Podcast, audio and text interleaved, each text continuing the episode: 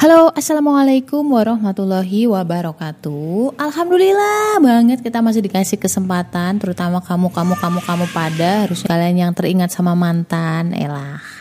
Jadi yang masih dalam stadium satu pemulihan fase satu lah ya tahap satu gitu masih keinget terus dada suka sesek suka panik attack tiba-tiba pengen call dan lu cocok banget karena kali ini aku bakal ngebahas sesuatu yang mungkin bakal berguna buat lo. Apa tuh? Gimana caranya bikin mantan nyesel? Yakin deh lo pada pasti gelem deh. Gelem apaan? Yakin deh kalian pasti pingin kan bikin mantan menyesal Oke, nggak usah berlama-lama lagi. Aku bakal balik lagi setelah pesan-pesan berikut ini. Balik lagi dengan Ria Marliana di Self Healing buat kamu-kamu yang lagi pada kesepian ini podcast bener-bener buat kalian karena aku bakal nemenin dengan tips self healing. Khususnya buat kamu yang habis patah hati, entah kamu yang mutusin, entah dia yang mutusin.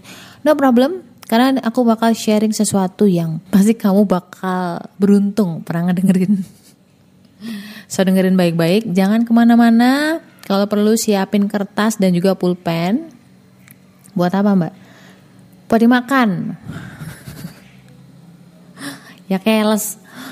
Galak banget sih mbak. Ya biasa lah. Kalau nggak galak bukan gue namanya. Oke, jadi gini. Buat kamu yang masih sedih, aku bisa ngerasain semua orang di dunia ini pasti dan gue pastiin pernah ngalamin rasa sakit hati atau ditinggalkan oleh orang tersayang. Baik karena diputusin, baik karena meninggal dunia or something like that. Memang di dunia ini tuh, eh memang kita itu ada namanya pertemuan dan juga perpisahan hanya penyebabnya aja sih sebenarnya. Tapi sama-sama sakit mbak, yes bener banget. Apalagi mantan itu alasannya kayak gak masuk akal kan buat lo. Ya anggap aja dia udah punya yang baru atau anggap aja dia selingkuh kan lebih enak kayak gitu ya. Karena orang-orang yang benar mencintai salah. Karena orang yang beneran tulus mencintaimu itu akan stay di hidup kamu sampai dengan jannah. Waduh, asik banget omongannya mbak. Lo beneran, karena memang kita semua tahu kok nggak ada orang yang sempurna. Kamu salah banget ketika mencari sosok yang sempurna. Biasanya sih cewek nggak me, cewek nggak mencari sosok yang sempurna sih. Cuman yang rata-rata nyari yang sempurna tuh cowok biasanya gitu. Kalau misalkan masa lalunya si cewek nggak baik, even sekarang cewek udah pakai jilbab, udah udah taubat lah ya istilahnya, itu dia kayak belum bisa menerima gitu loh. Tapi kalau cewek tahu cowoknya pernah mungkin pernah jahat, bahkan pernah di penjara, dia masih mau menerima masa lalu si cowok. Ya enggak? Itulah kadang-kadang emang gak adil. Ya namanya juga cewek itu penuh dengan perasaan, apalagi kalau cewek udah pakai hati. Buh, kelar semuanya mah. Nah, terus gimana sih Mbak biar mantan menyesal? Lu tahu nggak sih sebenarnya sesederhana ini ya, aku nggak akan lama-lama karena bentar lagi aku harus mandiin anak-anak aku nggak akan lama-lama. Gue kasih rahasianya langsung cash sama kamu. Jadi mantan itu akan bahagia ketika dia tahu bahwa lo terpuruk. Klise sih, tapi aku bakal ngejelasin itu kenapa. Jadi dalam tubuh manusia terutama cowok itu butuh banget ada needs ya, ada kebutuhan untuk merasa dihargai dan merasa dibutuhkan. Ya gak?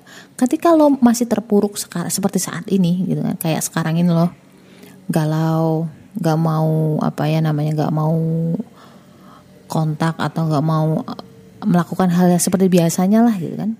Dia tahu dan dia ngebacanya bahwa oh ternyata lo masih ngarepin gue ya gitu kan. Ternyata lo butuh banget gue ya. Ternyata aku dibutuhkan banget gitu. Ternyata lo nggak bisa hidup tanpa gue. Asik. Nah itu tuh sebenarnya ada suara-suara kecil kayak gitu kalau orangnya jujur. Cuma banyak kan cowok kan nggak jujur. Jadi sederhana kalau misalkan kamu pengen bikin mantan lo nyesel jadilah lebih baik. Itu adalah pembalasan paling epic yang pernah ada. Gimana mbak caranya? Kadang-kadang aku bersyukur aku orang yang nggak pendam tapi juga uh, nggak mau maaf. Gimana ya caranya itu? Jadi kalau golongan darah B itu orangnya cuek sih. Lebih ke udah bodoh amat lah ya. Tetapi yang aku salut dari golongan darah A ketika dia bertekad untuk balas dendam yang aku suka dari golongan darah A balas dendamnya itu tuh dia gunakan untuk menjadi lebih baik ya emang sih nggak 100% benar karena dia meminta pengakuan dari si tertarget misalkan mantan atau musuh kayak gitu.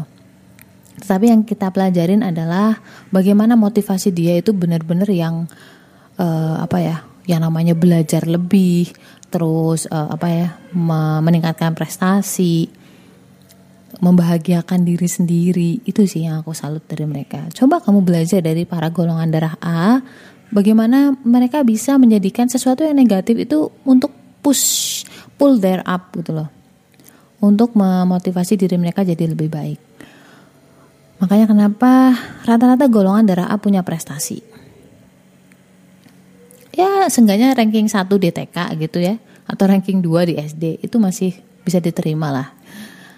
Tapi coba kalian pikirin ketika si mantan, kamu bayangin ya, kamu tuh bisa bangkit menggunakan tangis-tangisanmu itu menjadi doa, menjadi niatan yang baik, hijrah atau apa pun itu.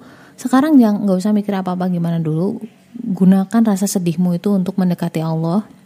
Boleh kok berdoa agar dibalik dibalik uh, apa posisinya dibalik karena sekarang kan kamu kayak yang ngemis-ngemis cintanya mantan nanti dibalik biar si mantan yang ngemis-ngemis cinta kalian emang bisa mbak? Apa sih yang nggak bisa kalau misalkan Allah mau ngasih pelajaran sama orang?